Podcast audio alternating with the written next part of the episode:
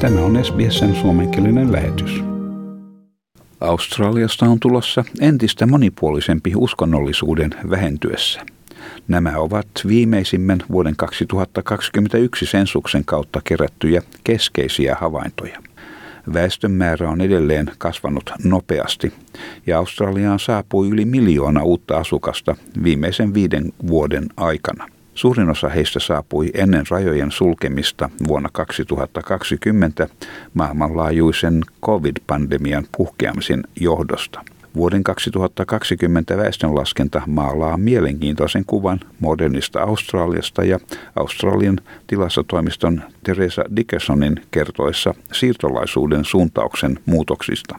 Nyt ensimmäisen polven australialaiset sekä ulkomailla syntyneet ja toisen polven australialaiset, joiden yksi tai molemmat vanhemmat syntyivät ulkomailla, edustavat väestön enemmistöä. The number of us who are first generation Australians, those born overseas, and second generation Australians, those with one or, one or both parents born overseas, which includes me, has grown and is now over half the Australian population.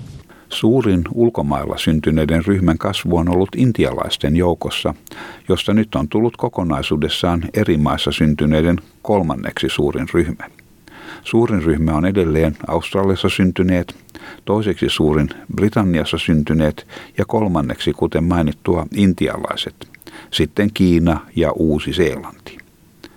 Mandariini on edelleen yleisen kotikieli englannin kielen jälkeen, mutta Punjabin kielen puhujat ovat lisääntyneet nopeammin sitten vuoden 2016. ANU-yliopiston väestötieteilijä tohtori Liz Allen sanoi, että jopa nämä luvut aliarvioivat Australian kulttuurin moninaisuuden. Ulkomailla syntyneiden tai ensimmäisen polven australialaisten lukumäärä on kuin jäävuoren huippu. Heidän lisäksi on olemassa suuri määrä sellaisia, jotka katsovat olevansa kaksoistaustaisia, kuten italialais-australialaisia, aasialais-australialaisia, afrikkalais-australialaisia ja niin edelleen. While the majority of Australians are either uh, themselves born overseas or their parents born overseas, that's just the tip of the iceberg. There are many more Australians who identify with uh, either what's called a, a hyphenated uh, Australian status. Say, for example, Asian Australian, African Australian, and so on. Sukupolvien suhteet ovat myös muuttuneet. Millennials-sukupolvi eli ennen äh, vuosituhannen vaihtumista syntyneet 25-39-vuotiaat ovat lähes tasoissa baby boomers-sukupolven, siis 55-74-vuotiaiden kanssa. Molempiin ryhmiin kuuluu yli 5,4 miljoonaa ihmistä. David Gruen kuitenkin arvioi millennials-polven jo olevan johdossa. On census night, the millennials are within a whisker of um, the number of baby boomers, and by now it's almost certain that the, that the uh, millennials have overtaken the baby boomers because they were only 5,000 short last August. Vuoden 2021 sensus edustaa myös 50 vuoden merkkipaalua siitä, kun aborginaalit ja Torressalmen saarten asukkaat sisällytettiin väestön laskentaan. Tällä kertaa niiden vastanneiden määrä, jotka katsoivat olevansa aboriginaaleja tai Torres-salmen saaristolaisia, kasvoi 25,2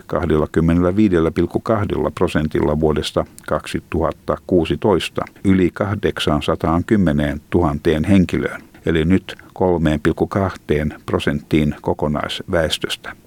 Tohtori Liz Allen ei ole yllättynyt tästä tuloksesta. We're seeing people more willing to report their, their identity as being First Nations Australian. And alongside that, we do see among First Nations Australians uh, a, a, typically a higher birth rate. Independent Assurance Panel on äh, erillinen järjestö, mikä tutkii väestönlaskennan tulosten laatua. Tämän paneelin emeritusprofessori Sandra Harding arvioi, että Australian alkuväestöä koskevat tiedot edelleen jäävät alle todellisen määrän. Despite increased efforts and investment by the ABS, an estimated 17% net undercount of Aboriginal and Torres Strait Islander peoples has persisted in 2021, consistent with the last two censuses. The ABS will examine this further. Ja tämänkertaisessa mittauksessa kysyttiin ensimmäistä kertaa vastaajien hyvinvointia yleisimmän vaivan liittyessä mielenterveyteen, varsinkin nuorten aikuisten keskuudessa. Uusi kysymys oli myös, kuinka suuri osa väestöstä on palvellut tai palvelivat edelleen puolustusvoimissa. Näitä henkilöitä on yli 580 000.